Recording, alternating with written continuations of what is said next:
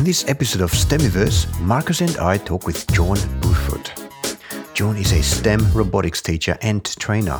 He's a science and STEAM specialist in the state of New South Wales in Australia for primary schools. He also facilitates and delivers technology workshops through the Mac ICT Innovation Centre at Macquarie University in Sydney. John is also a founder of Sci-riffic, a company that delivers specialist science and robotics training for schools. As you'll see, John has a passion for science and technology and a vast experience in teaching it. He also has a lot of experience outside of teaching and in particular in communications, marketing, electronics, avionics, and as a special effects technician. This is STEMiverse, episode 8. Welcome to STEMiverse, the podcast that helps educators become awesome at teaching STEM, be it at home or in the classroom. I am Peter Dalmaris, and with my co host Marcus Schappi, our mission is to bring you the experiences of educators, students, and stakeholders who strive every day to make the teaching and learning of science, technology, engineering, mathematics, and art better. So, hi, John. I'd like to welcome you to STEMiverse. I'm here with Marcus G'day. at the STEMiverse studio, and we'd like to talk to you about your experience as a STEM robotics uh, teacher and trainer. I know you've got uh, quite a colorful experience um, going to things in like avionics. Uh, I know you're a special effects technician in the past, and uh, I guess a lot of that is spilled into what you do now. So, uh, how about you take the next one, two minutes, as much time as you like, to tell us a little bit about your background before you dive into your STEM experiences? Sure. Yeah. Thanks, Peter. Thanks, Marcus. Well, yes, um, I had actually been in the uh, in different industries before I started teaching, and one of my passions was to become a pilot in the Air Force. And I, unfortunately, I didn't quite get the the grades required for the HSC, and so then I fell back on my next subject of interest, which was electronics. And I've always been a bit of a electronics hacker, um, going from even from primary school. I think from the age ten that I got my first electronics kit. I think it was a, a Radio Shack 115 one kit. I think Marcus and Peter will probably remember that. And it's hard to get electronic kits like that these days. They look a little bit different. And so I've always been a bit of an electronics enthusiast. And um, and then I took up a trade in electronics. And so I was in, in commercial consumer goods, fixing cassette players and radios and, and DVDs had only just started to come out then, believe it or not, and uh, and the TVs and So whenabouts was so that? forth. Uh, that was in about um, 84. I started my apprenticeship in electronics. And so after about two years of doing consumer electronics, because I always had a love for flying, I found an opportunity to transfer my apprenticeship into avionics. And so I started working for an avionics company at Bankstown Airport and called Daysel Avionics. And and it my, my path took a very different course. It wasn't so much about the theory of electronics anymore. It was more about um, installing all of the avionic equipment in aircraft.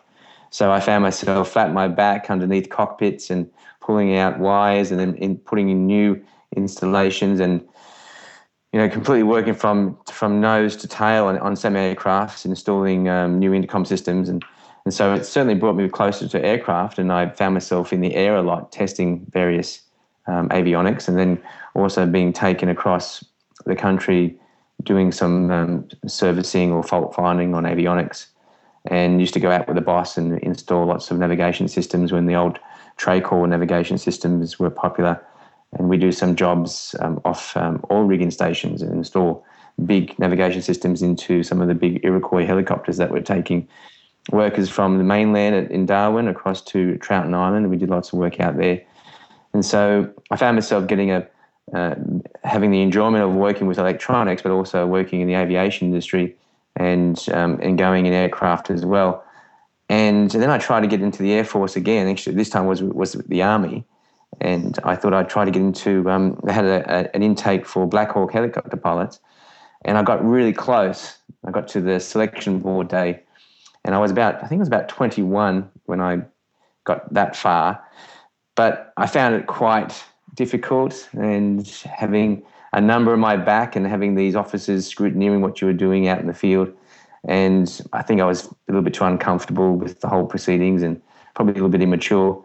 And I didn't get selected. And so after that, I decided to fly hang gliders. And so that's how I, I got into hang, hang gliding. And, and then after, I think I was in the avionics industry for about four years. And so I learned a lot of skills in, in electronics as well, and the, as well as in installations. And then, and then I found an opportunity because at that time I had a love of uh, movie making, and I, for some reason, I just just had this instant fascination with making movies and editing.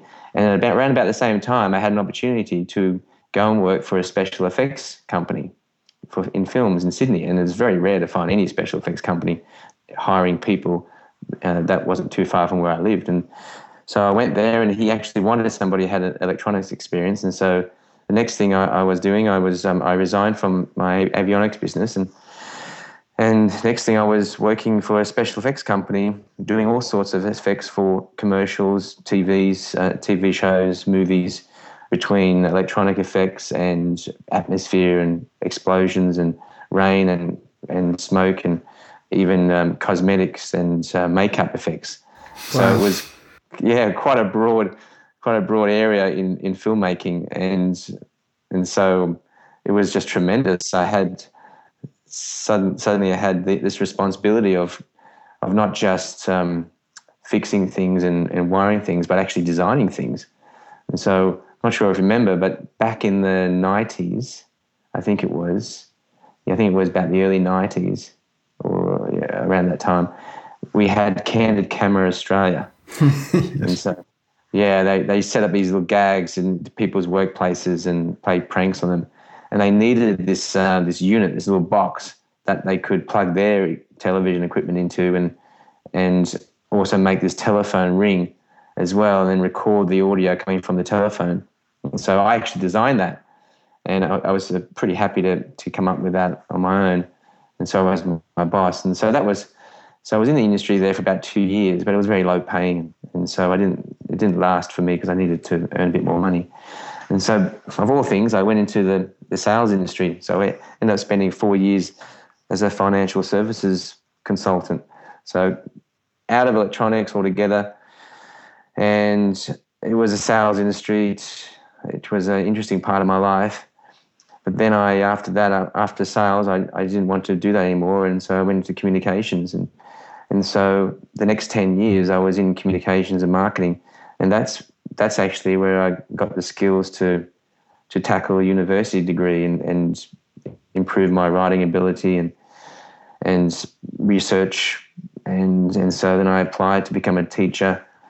Uh, applied for uni at the age of about 34, I think it was and I finally got in and did my four years full time study at Australian Catholic University. And, and then after that stint uh, at uni, I graduated as a um, all subjects primary school teacher because I kind of enjoyed working with that age group. And, and for the first three years of working as a primary school teacher, I found it pretty tough because it was about the same time that my first child or my only child was was uh, was born at that time, and, and so being a, a new dad and a new teacher at a pretty big school, it was very, very challenging, both physically and emotionally, to cope with everything that, that's happening in schools.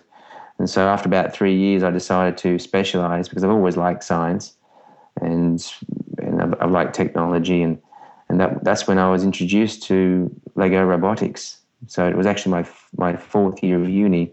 I was asked to take part in a robotics pilot to see how effective it was in schools. I think that was back in 2006. And so little did I know that that little stint where I was still at uni and, and assisting other teachers to implement Lego robotics as a, um, a teaching resource, that was going to have a huge impact on my teaching life and vocation. Because who would have thought that would have now led me to focusing more in that area? So that's how uh, that's how I actually got into robotics and how it became more of a specialty after doing about three years full time. I really like the diversity in your background, and I'm sure it comes out as a teacher now. But I just wanted to ask you if, in your experience dealing with a lot of teachers uh, in what you do as a trainer, is that something typical? Do you typically find teachers that have such a diverse background? Right. Yeah. Well, no, it's it's not common for that. Most of my um, uni colleagues were almost half my age and it was rare. Possibly about ten percent, if not less, were slightly mature age compared to them, and and those who were um, a little bit older, a lot of them were, were mums who didn't have a lot of different occupations and vocations. So um, I guess I was unique that I was a male in a primary school area, a primary education area, plus having a bit of diversity. So it was it was unique, not common, and it was really helpful for my teaching because almost any subject I could teach, I could draw upon experiences from a variety of those industries. It was tremendous experience. So the diversity in your background also gave you diversity in the kind of subjects that you could tackle and teach. Can you see a connection there? Yeah, definitely. Like one of the areas that I taught when I was in in teaching year six was electronics, and what we did is is I I linked the electronics topic to aviation because I liked aviation pretty much since since starting uni. Everything that I needed to do, I linked to an area of interest, which is what I think teachers could do with their students if they give them an assignment, give them the option then to link the assignment content to an area of interest, and they can answer it that way. And that's what I did with my teaching programs. I always linked it to an area of interest. So there I was teaching electronics within the context of aviation. And then the, the excursion that I organised was at my old avionics company at Bankstown Airport. And so they were tickled pink. They felt like it was their way of give, giving back to the community. So they shut down their entire um, avionics um, centre there and allowed us to go in and spend a whole day in their service centre, in the in the hangar, and doing talks inside their boardroom. So it was one of my most proudest excursions I ever organised. Awesome. And so um, probably cost the company a few grand of uh, of lost work because they gave up the day to have us come to their centre. They, um, that was part of their way of giving back to the community. So there were lots of examples like that where I linked it back to something that I enjoyed and linked it to you know, my experience at work and and uh, even in the special effects industry, there are links there as well. So it was extremely valuable, I would say.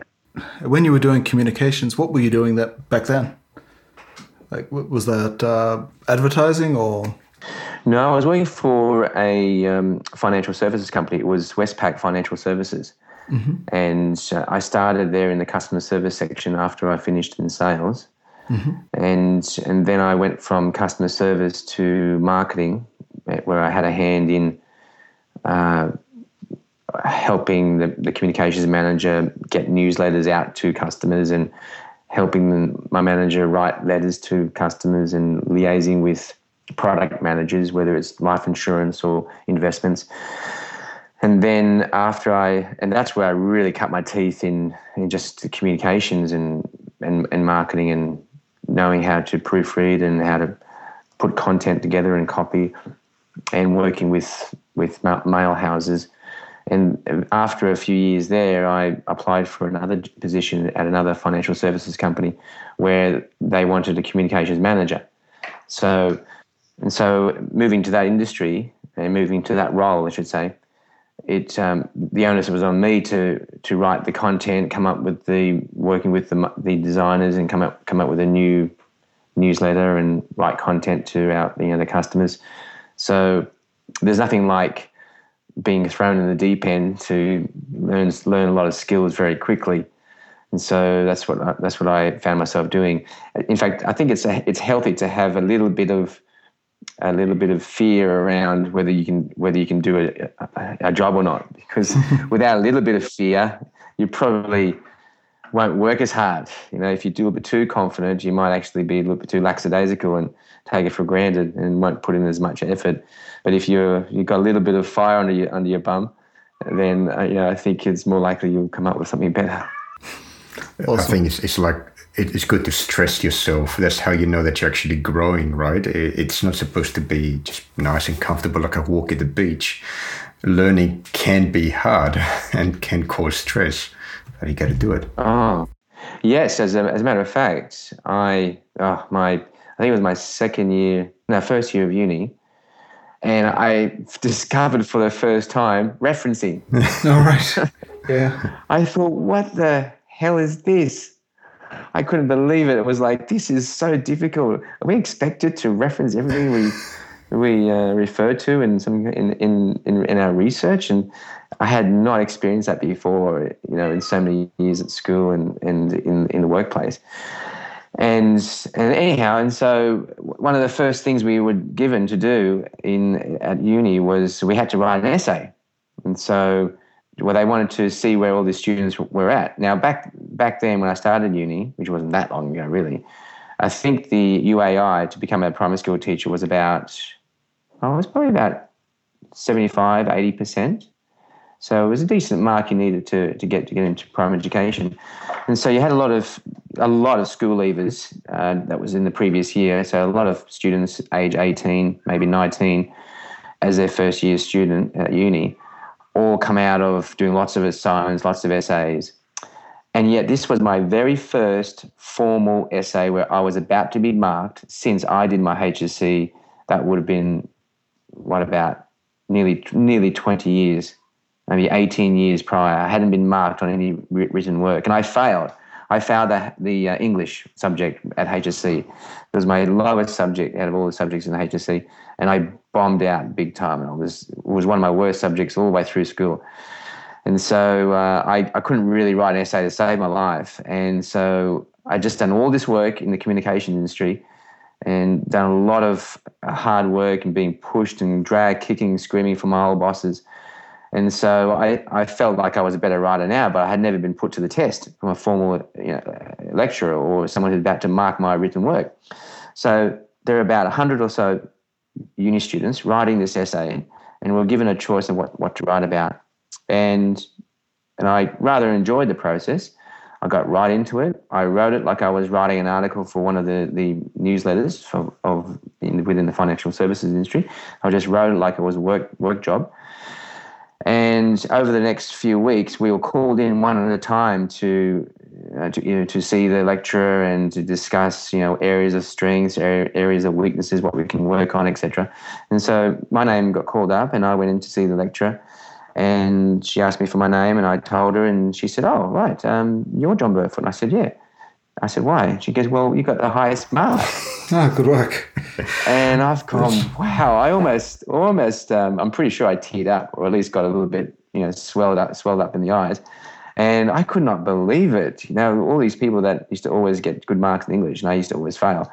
And so it just showed being in the workforce getting the, the workplace skills of writing or anything that you need in workplace skills as a mature person as an adult you'll you are more likely to pick up those skills so it doesn't mean that you, if you fail a subject at school it doesn't mean that you're going to always be no good at it and so uh, i suddenly realized that you know i had the ability ability to write and and it certainly got me through uni and I did quite well at uni and put a lot of effort. That's the other thing too. I think that the advantage of being a mature age student is that you're doing the, the subjects not because it's just a means to an end, but because you actually enjoy each subject and you get a lot out of it.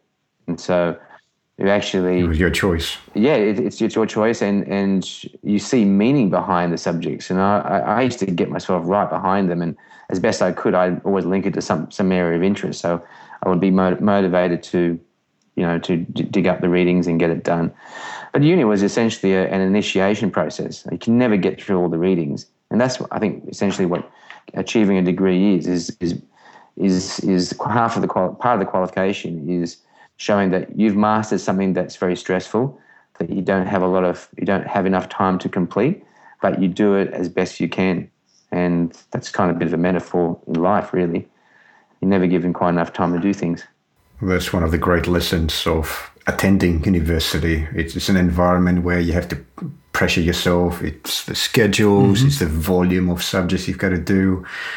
The environment like teachers or lecturers you don't like or people that you have to work with and still get the job done and uh, I think stressing yourself is, is a lot of um, it is a big part of being at university uh, but I just wanted to point out that the way that you described your experience in English writing in English from being, I suppose, at the bottom of the class at school and then top of the class in university. And what happened in the middle, in between, was your experience on the job actually writing in the industry so learning by doing i suppose that's that was the key for you in just bringing what was very hard for you into something that not that it comes naturally but something that you're now very good at Yes, you're right. It, it's um, it, and as you said, it, it wasn't easy. Uh, you go through a lot of pain. There's, I don't can't think of any example where you can make significant change without pain. It's uh, it almost comes hand in hand, and and there were times that I hated my boss because he was so so critical of me, and but I'd be spending you know my journeys on the train just trying to rewrite things better. And and I remember writing articles, and I I'd find a, a section in my article that I wouldn't be completely happy with, but I couldn't quite work out how to say it. And sure enough, as soon as I showed my boss, he the first thing he'd see is that little like, that paragraph, and he just smashed me with it. and you know, and I, I realized then that that um, as you get better at writing, you can pick up things a lot quicker too. And one of the bosses I worked for when I did go to a school, and she was um, she was she was a known uh, she was a very very tough very tough principal, and she um, was difficult to please, and so you had to be uh, on your game the entire time to get credit from her. And one of the first things she said when I wrote something for her, she turned around and said, "Oh, you you, you write well." And it was very hard to get any compliment from her. And so, you know, it just getting that that reassurance and getting reminded about that, it just shows the, the the the length or the extent that I had changed in terms of my writing ability. But it didn't come without pain, and that's exactly. unfortunate. My son is is a lazy and reluctant reader slash writer, and unfortunately, he's he's ten now. Unfortunately, he's going to learn the hard way, yes. and he may be just like me. He may go through the entire school and fail English, and he has to realize at one point he has to go through a lot of pain before he can change. I really, I don't think there's any easy way. They have to go through those motions, just like you did. Yeah, yeah, well, yeah. I have to remember that. so, would you like to switch to the present now? So we spent a bit of time talking about your past and what brought you here. Mm-hmm. But let's uh, have a look at what you do now, which is uh, specifically STEM robotics. I think that's the biggest part of your life right now, isn't it? Professionally, at least. Yeah. So, so I found my way at Macquarie ICT Centre uh, because I had done a lot of work around Lego robotics.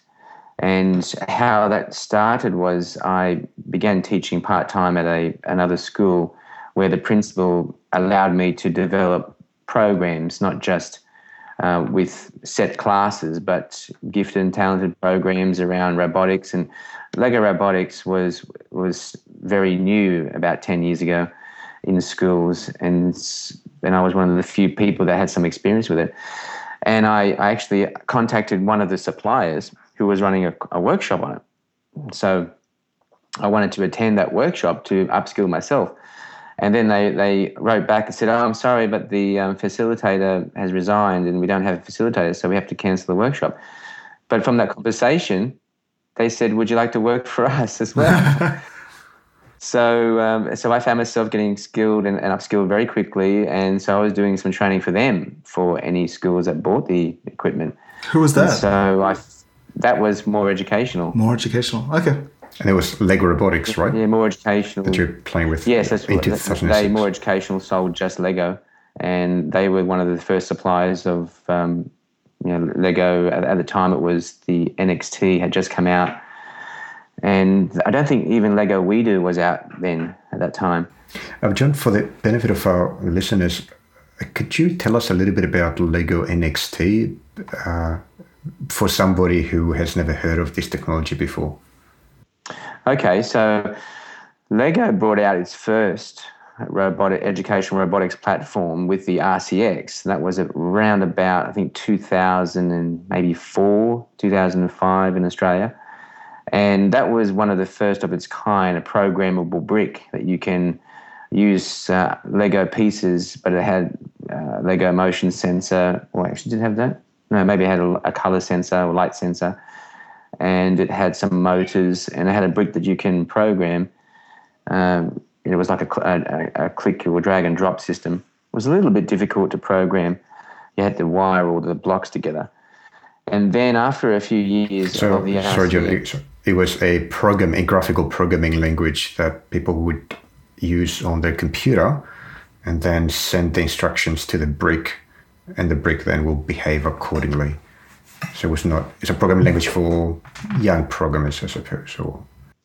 Yeah, yeah, there was it was um, most of it was picture blocks, and they would transmit the data through um, I think it was through an infrared tower, mm-hmm. uh, and so they had a tower connected to their their laptop, and, and and then they had an infrared receiver on the actual brick, and so it would um, it would uh, download the you know the program that way, and occasionally the firm new firmware had to had to be updated, so it would take several minutes for that and so, and some high schools were using it as well, but I think they, they programmed with Robot C at the time too. And then the NXT came out, and that NXT stood for the, the next thing, which was um, a similar looking brick, but it had more power and you could download it through the USB cable.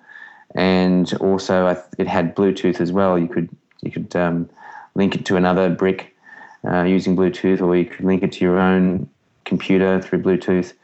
And so you had a little bit more functionality with the NXT system.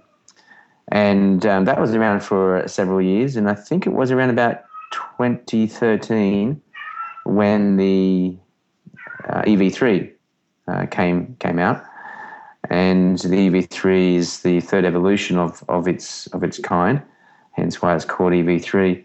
And that again was another big step up with its power and, and its um, memory capabilities. And both the NXT and the EV3 had a lot more data logging opportunities, particularly the EV3 now, which is an area that I think in schools don't really use and don't um, don't really take advantage of that that area of data logging, which is a really exciting area of robotics. So why is data logging exciting? Well, you can you can go out in the field and, and take data using the various sensors that you have in the kit and then you can you upload that, that data onto the screen and, and see it present, presented as a graph.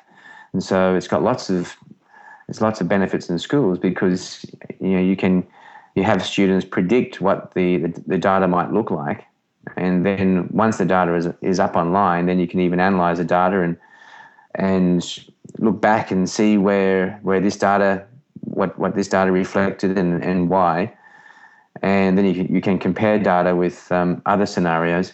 Some people really get into it. You know, other people find it a bit hard. So great for science, I suppose. Like science is a lot about collecting data and then analyzing it, like going past the robotics part of what EV3 is, right? So can you connect, for example, temperature, humidity sensors, sensors of that kind to your EV3 block and then record the data of it and then do science with it? Yeah, yeah, you could do lots of um, those experiments. I think there are. I think Lego also do. I think science um, have these science packages where you, you can conduct these science experiments, and a lot of it's to do with with data. And I think there are these modules that you can buy in addition to the EV3 system that can support you with those experiments.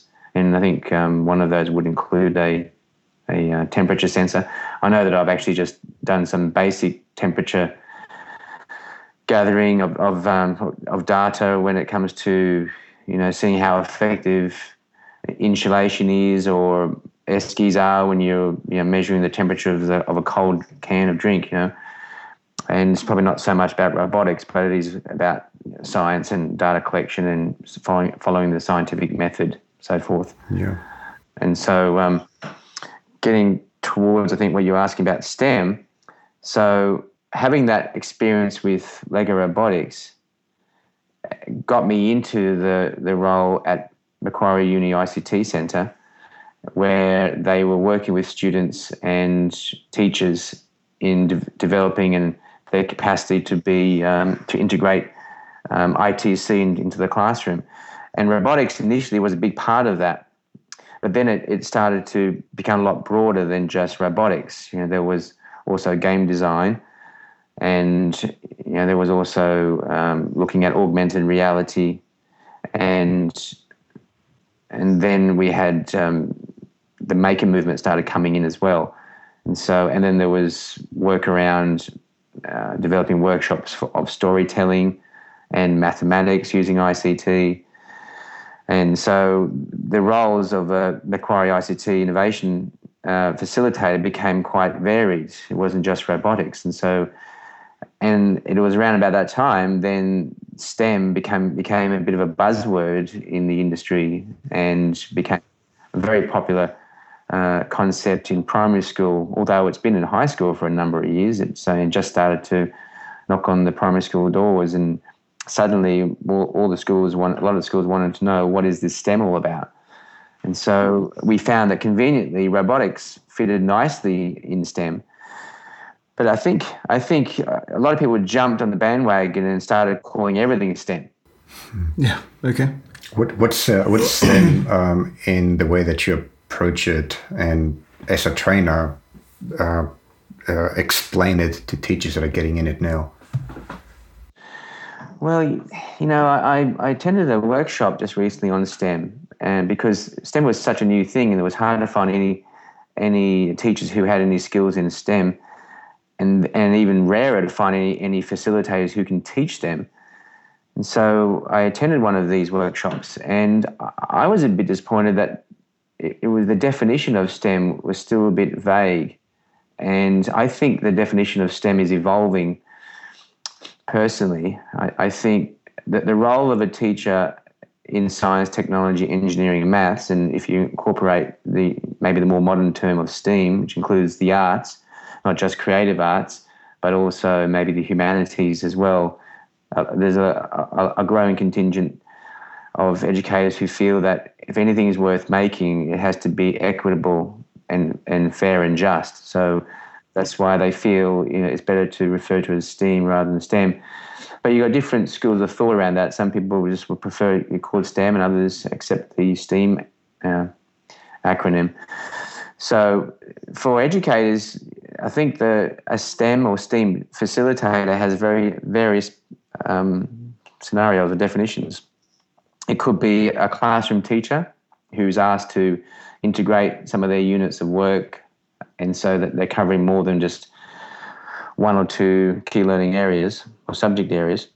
But it could, also be a specialist like myself who goes in there one day a week and looks at what the um, the classroom teacher is doing, say around science or history, and develops a uh, a unit of work based on say an hour a week, an hour uh, an hour each week with a class, where they're actually making something.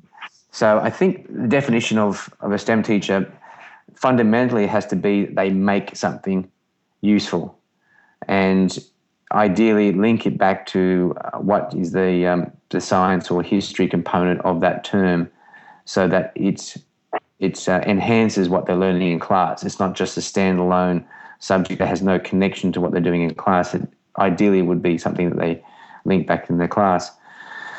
So, on the same topic, I, wonder, in your experience as you see it uh, in schools, is STEM about a particular methodology or about a particular selection of so called subjects or learning by doing, or perhaps all of that together? What have you seen in schools? Yeah, I think there's some work needs to be done there. It's it's still a bit ambiguous how schools and principals take that role on and how they see that uh, I think I personally feel that that for, for, one thing they have to make something, whether it's a physical thing that they're making through use of um, tools and technology, or they're making a digital uh, video or a digital animation. Um, they have to create something, and so and so the the content, the subject areas need to relate back to what they're doing in class time. Um, it's, it's very easy for teachers to to rebadge a design and make task from a science and tech unit as a STEM unit, and I think uh, a lot of the um, design and make units of work from science and tech subjects have been rebadged as STEM. And Is that okay? Yeah, I was going to just ask myself that. I mean, is that okay? Is it okay to rebadge design and make tasks? Well, it it probably a lot of the subjects probably are okay, but I think you know I think perhaps a lot of the design and make tasks weren't that weren't always that good. So having a STEM facilitator, you have a a chance that at um, like you have a, a second bite at, at the apple, or the cherry, or whatever the phrase is. You have a, se- a second go at it. So whatever they whatever they're doing in science should not necessarily be replaced by the STEM teacher. The STEM teacher ideally would be enhancing it. So they would work off what they're doing in, in the science lessons and then add on another, you know, creating task. Yeah. So, what does the STEM facilitator bring that the teacher doesn't have? Say a science teacher. Well- teacher.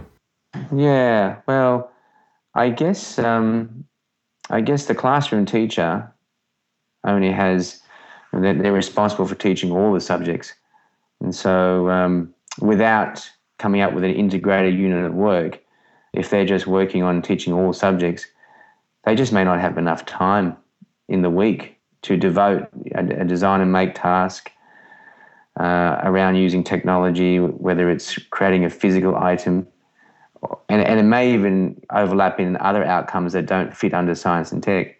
So that's the other advantage too, is with a STEM specialist, is that they can bring in other outcomes that, that fit nicely into whatever they're creating. And so um, some of it will overlap with science, and some of it might be in other areas. And so some schools rather like, if they can afford it, if they can afford to put another staff member on the books, then you know the classroom teachers can focus on what they need to do with all subjects.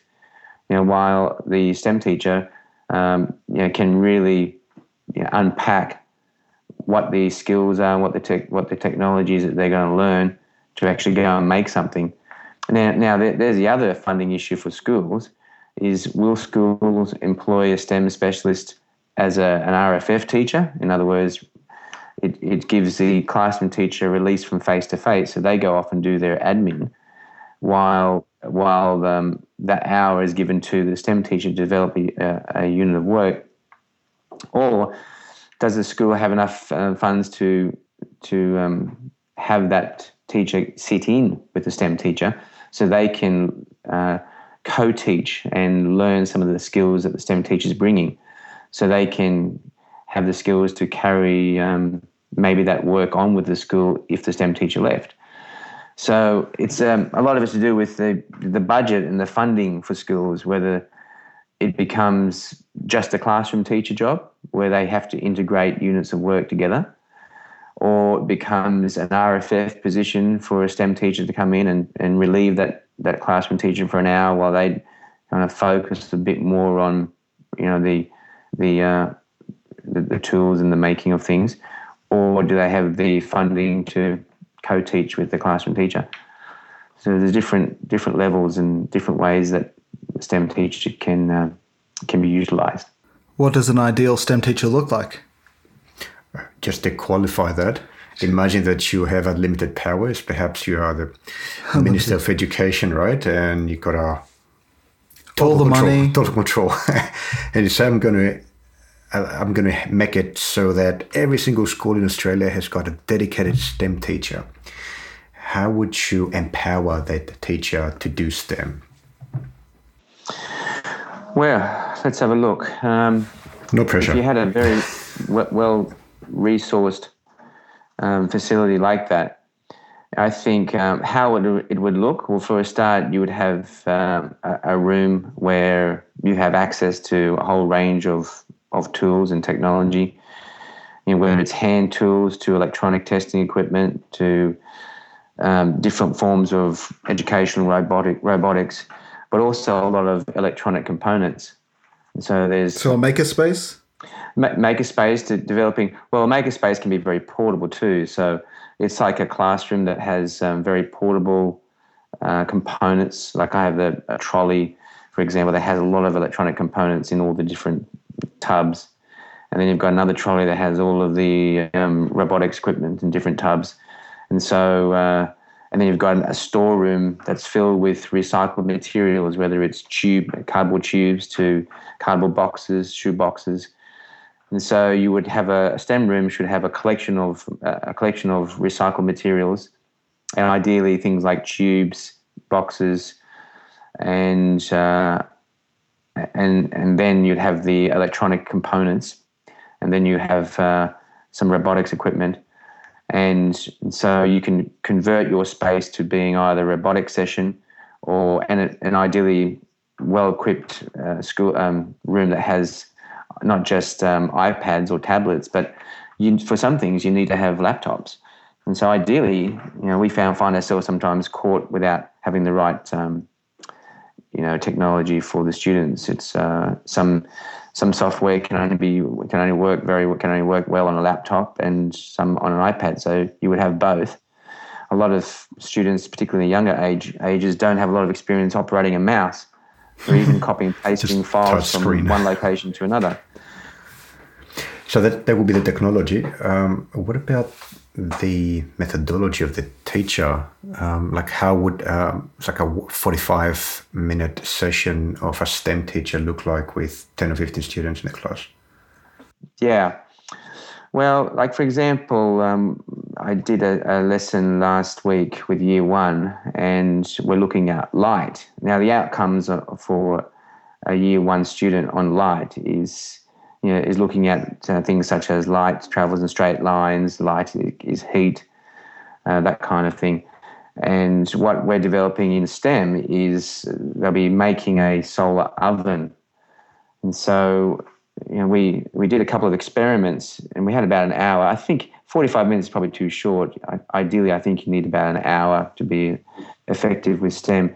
And so a lot of it is is inquiry based. I think that's important to be inquiry based with with the teaching, and you are you know, directing children to ask the, you know, we, you're trying to direct them to ask the, the questions themselves, and if they can't ask the questions, then they need to, you know, they need to begin to, um, you guide them, you guide them by asking them key questions rather than telling telling them the answers about things.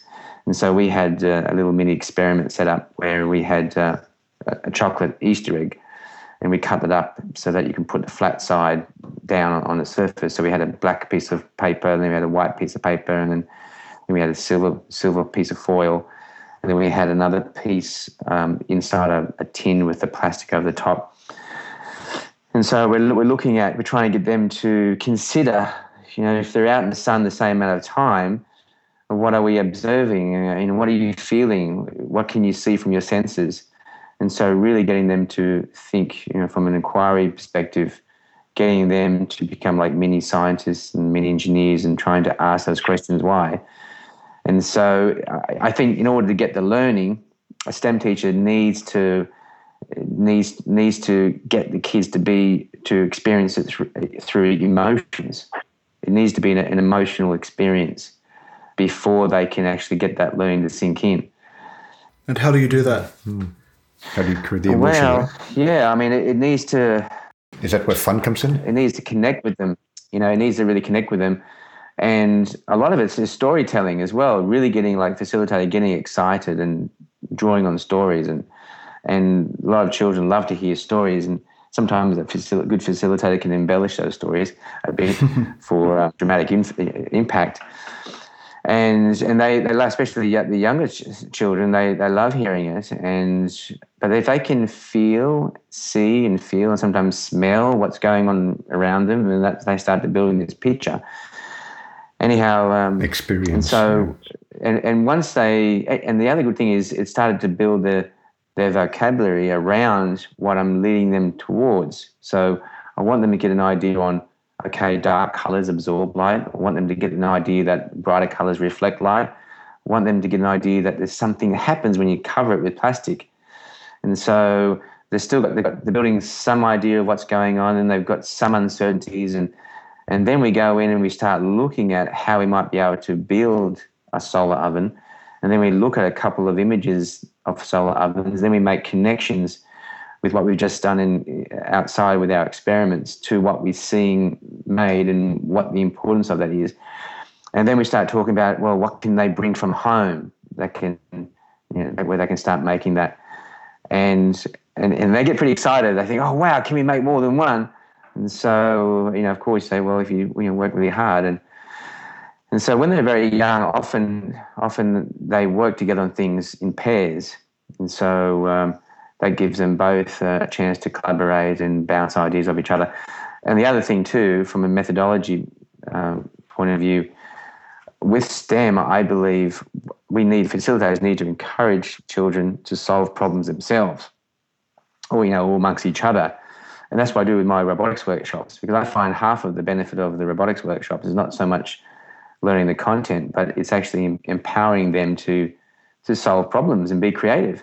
And so one of my catchphrases in my workshops is C3 before me. And I find that so so useful because it really puts it back on them to think about the, the issue themselves before they come and see me because it's so easy for them to put the hand up. So could you say that one again? C. It's called C3 before me, which means see three other students before they see an adult. Ah, yes. Okay. C3 before me is that's what, what that's what would be my standard line. If if any student comes to see me about anything, like whether it's like where does this plug go into or where do I find the off switch? I'll just say C3 before me. And they pretty quickly all the students realize they just can't they just can't put their hand up and then get a really really cop out answer. I'm putting that on my door at work. Yes, that's a good one. yeah, they, they have to think about it. And and then the next the next bit is is is not so much asking somebody just willy nilly, but coming up with what question to ask.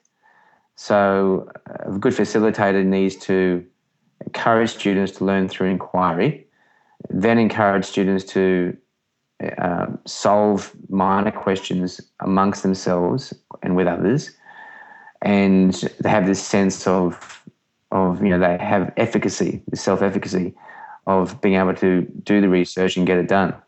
That's amazing. I think uh, what you just described in the last few minutes for me covers this the essence of what STEM is really about, especially when you compare it with other traditional subjects.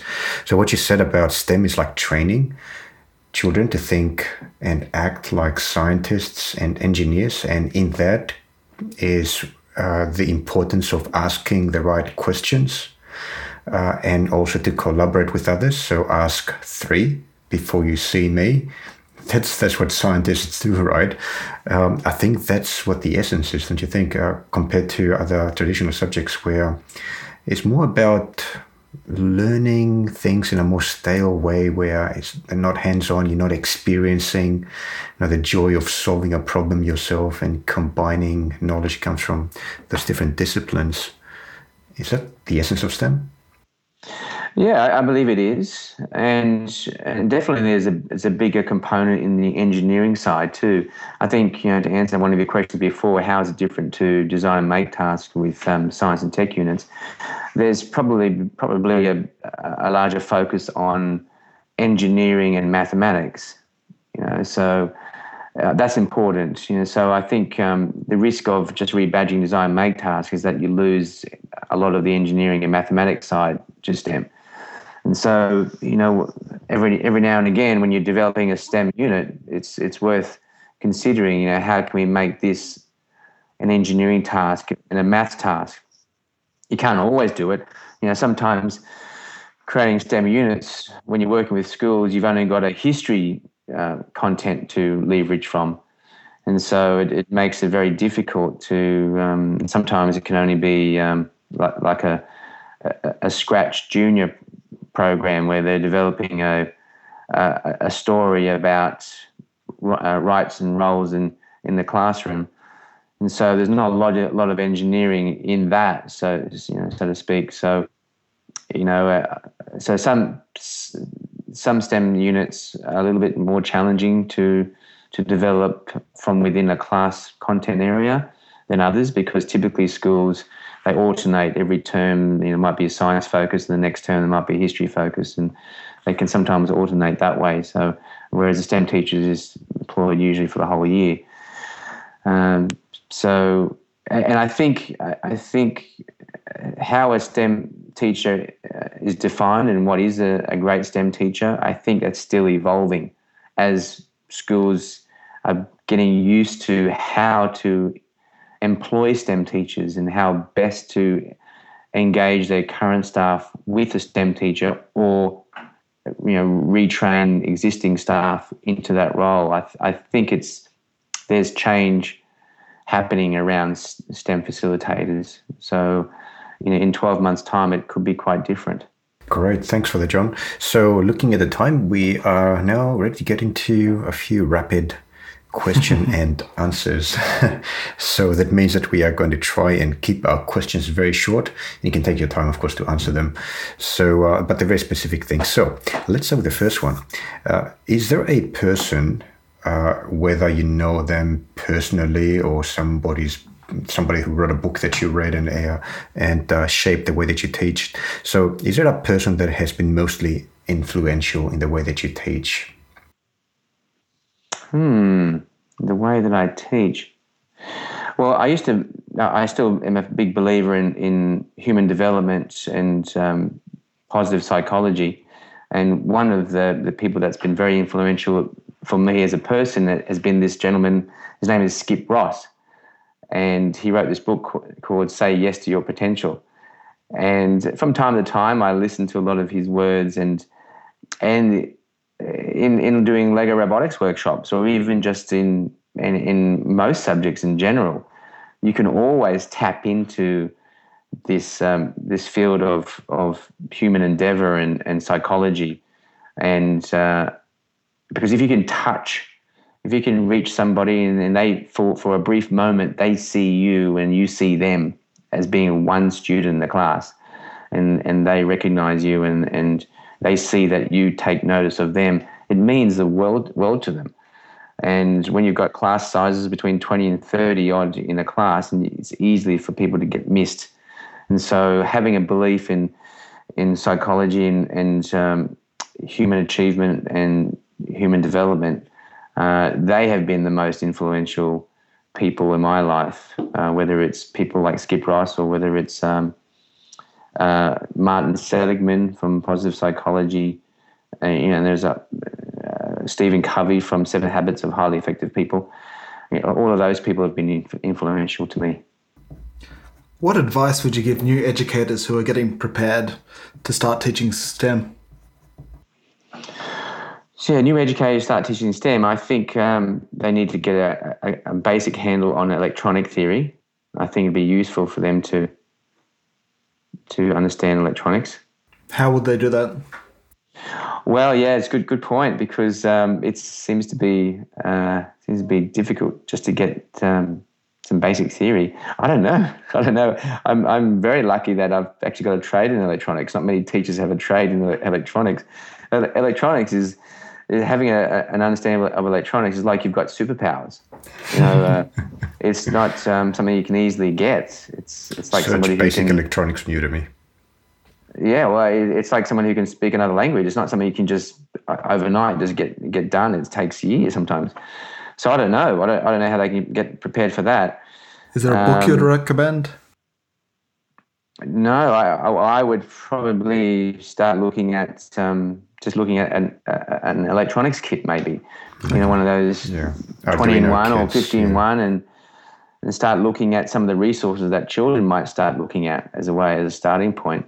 I know they have, um, I know littleBits, um, the technology that littleBits have brought, brought to schools are great for allowing children to be to quickly prototype in creative ways using electronic components. So, but what are littleBits? Uh, littleBits, you know, the, the littleBits components has, has, has been great for, for students to quickly prototype creative solutions oh, using. What are littleBits? What are littleBits? Well, littleBits uh, little modules that um, that electronic modules that, that click together, and they use magnetic technology so that the how they are how they do click together is uh, is in the right polarity, so it's a very clever system, and they've been out for a few years now. And you can get almost anything on, on a little bit module these days. And uh, a lot of STEM classes have littleBits, and I think there are other products out there that that are similar to littleBits as well. And, and there are snap circuits. So, John, you, would you say that just in the question of how a young STEM teacher or older STEM teacher can train in electronics, I suppose the answer is just train like a child, right? Um, look at what kids today do to learn electronics. There's littleBits, as you said. There's Arduino kits that are specifically mm-hmm. designed for young kids. There's MBOards. So just pick one of those resources and uh, self learn, which is one of the cornerstones, yeah. I suppose, of education, the ability to learn yourself. Um, yeah, I, I, got part of that question. I think you were saying um, about uh, to get the training, then sometimes it's, it's good just to follow the same path that students will follow. Exactly. Uh, yeah, whether it's um, like snap circuits or even through um, you know creating paper circuits. Mm-hmm. Uh, mm-hmm. And maybe maybe teachers can also get some PD. I think there's some work around developing teachers' um, skills around electronics, and that seems to be a good base. Because after that, there's just ways of um, linking you know ITC into the curriculum and having a good handle on you know social media and digital technologies and and what apps to use on iPads and and programming and getting familiar with you know how to code using graphical blocks um, and then leading towards if you're high school trained and looking at more alphanumeric programming. So I think if you if you looked at, at STEM and looked at the skill areas I think there are about three or four. There's electronics and then there's coding and and then there's um, some robotics, and then the other field might be um, movie making or augmented reality or um, you know that kind of thing. So um, I think like they're the different pillars of STEM, uh, and then from that, like if I if I think back to the STEM units that we've I've done the last few years, it's been like for example making a periscope uh, to um, enhance um, a unit on light where they get to they get to make a practical thing that uses the ideas of reflection um, in creating a periscope. Another idea is the solar oven. Another idea is the making a marble run or a marble maze where they look at um, cause and effect and and inertia and and, and angles too and and gravity and um, and then also developing a, a scratch game on on uh, supporting the your knowledge on on Australia and making a game where they can answer questions around native animals or flora and fauna uh, to um, having a family album that's linked to an Aurasma app so that uh, they can bring their, their photos to life um, by scanning you know the pages and you know through Aurasma to bring video and, and pictures uh, and trying to think of other ones that we've done in the past. But you can see from that. That's good examples. Mm-hmm. Um, so, uh, based on that, and still on the topic of uh, professional development, uh, do you have any professional development? Uh, could be seminars, it could be workshops uh, or conferences around Australia that you would recommend that STEM teachers attend or follow? Uh, well, the, the STEM conferences, um, they've only just started to, to happen. Uh, and previous to this, particularly STEM conferences, you know, there were um, there was future learning conferences, and uh, you know there was just recently a STEM conference in the Novotel. Is that a uh, regular the, conference that happens at yeah, a particular well, place? it might be regular. I mean, it probably only just started in the last couple of years. Okay, we'll look it up. So it's called STEM, a STEM conference, is it? Yeah, I think there was. Um, I think we just called a STEM. Yeah, I think it was. Oh, what was it called? Um, it was a STEM conference that was. I think it was last month at the Novotel, and it probably it may have had another name, but you know the word STEM was you know um, very prominent. much prominent. Mm. Yeah, yeah, so was that. Uh, yeah, and you know, I think the uh, New South Wales um, the uh, no, I'm trying to think of the. Oh gosh, I should have written this one down. Um, the Science Teachers Association of of New South Wales, Yeah. Sa- STANSW. You know, they sometimes um, release workshops where they invite people to to talk about science and techie stuff. So I'd, I'd check out the STANSW website, Science Te- Yeah. Science Teachers Association New South Wales, and then the um, Australian Science Teachers Association as well uh, is another one to look at. Um, one of the one of the, the great opportunities I was given from them was uh, to be one of the the only primary school teachers selected in New South Wales to travel to Japan, and yeah, and that was a, a few years ago, and that was awesome to spend a week in Japan. And we were teaching science and tech to um, Japanese students, and and we sat in on a few of their lessons as well. Believe it or not, they they are not as as well equipped in their schools as we are. We are far more equipped with technology than than most of the Japanese schools. You wouldn't think so. You would think it'd be a lot the the other way around. And they have some some certainly have some flagship schools where there's lots of technology in there, but it's it's, it's actually fewer than what they have here in, in our schools. So, uh, and that was through the Australian Science Teachers Association.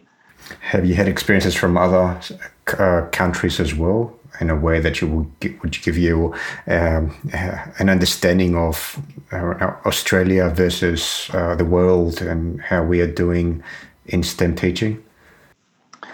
I think Boston is like the mecca of not just robotics, but I think it could be even STEM. So uh, I, I think you've got Tufts University there, and you've got um, MIT in Boston. You know, I think that would be. I think if people wanted to really, you know, look at, you know, where can they go overseas, you can even do a placement for six months um, at Tufts University and and be part of an outreach program where you're actually put in a lot of these skills into practice. Uh, they are tremendous, and, and they do work a lot, a lot of work with Lego Education as well. But I think with their association with MIT and the fact that there's so many innovative companies coming out of Boston, you know, that would be like, yeah, that is, you know, like uh, you know, the, the road to glory is, is if you wanted to spend time in that area. So, Um, that's the you get some epicenter. Great teaching. It is, yes. Yeah. yeah, for sure. Do we have any equivalent in Australia? Of that, well, geez, do we? Um, hmm. Uh, do we have any equivalent? I mean, I like to say that the MacICT was pretty good. you know, they they um, try to do a lot in that area. Uh, the, the Futures Learning Centre is will get there as well. I think at, at the at Technology Park in Redfern. Uh, So we are I think starting- University of. Queensland is doing some some good things out of Brisbane there, and and I know that Damien Kee is doing a lot of work from that area. He seems to be one of the prominent um, educators in that field, and and also Rob Turok in, in Tasmania, some really good educate, educators in that field of robotics and STEM. Uh, in, in, in that in that air, part of Australia too. Um, other than that, do we have another centre like Tufts University? I don't think so. I think there's nothing comes close to what can come out of Boston. So Something got- to aim for. yeah, something to aim for. If you've got the time, you've got the money, and, and there are opportunities there, and uh, it, it might be just you know, contacting a few key people and and seeing what you can be part of. Great. Awesome. Thank you, Yeah. John. So, um, uh, just uh, we just hit the one hour mark. So, uh, there's, there's, we had a lot more questions to ask you, in particular about EV3. So, we may need to have you back, Definitely. on Stemiverse. but for now, um, if our listeners would like to get in touch with you, what's the best way to do that? Oh, well, they can send me a, an email at, at johnburfoot at gmail.com. Um, I do have a website, sciriffic.com.au. That's, you know, S-C-I-R-I-F-F-I-C.com.au. And you can also email me through, through, through there. But uh, the best way is, is my Gmail account, just my name, one word. Give Sci-riffic a decent plug. Come on, John. Yeah, well, well, Sci-riffic, yeah, just um, to wrap up there, I started Sci-riffic about, I think, six years ago when I thought this is this is the area I want to specialize in. And so I, I um, it's basically doing science and robotics workshops, and and I also uh, train teachers. It's like a it's a website that gives information about how I can um, support teachers in their learning around, particularly around robotics technology, uh, and and also I run workshops for students um, mainly during the holidays, and and there's examples there in my, in my gallery about some workshops that we've done for primary schools and high schools, and so. Um, so yeah, so that's a, that's a, a, business I have on the side. I, am employed right now as a STEM teacher across four different primary schools, three of which are in the Catholic system, and one is in the uh, with the Department of Education. And so I'm a STEM teacher two days a week at a public school in Cameroon, and a one day a week STEM teacher at a Catholic school in Belfield, another one day a week STEM teacher at a Catholic school in Austral, and a one day fortnight at a Catholic school in Cabramatta. So I'm employed four and a half days a week uh, in STEM capacity across four schools. And so there's little time for me to do a lot of scientific stuff, but there is that one one day a fortnight where I, I do uh, the odd job with um, schools directly in in teacher training or in student workshops, and that's that's Sci-riffic. Terrific. Awesome. Thanks for joining us, John. I appreciate it. Yeah, thank you. You're welcome. It was a pleasure. Thank you so much for having me on, on board, and it was always nice to tell my story. Great. We'll talk some more very soon. okay. That's all for this episode. If you have any questions or suggestions, please send them to our email address, questions at stemiverse.com, and we'd be happy to answer them. Do you want us to interview someone in particular? Let us know. Visit us at stemiverse.com to get the show notes of every episode. And subscribe on iTunes by searching for the name of our podcast, Stemiverse. That is S T E M I V E R S E. Thanks for listening, and we'll see you next time.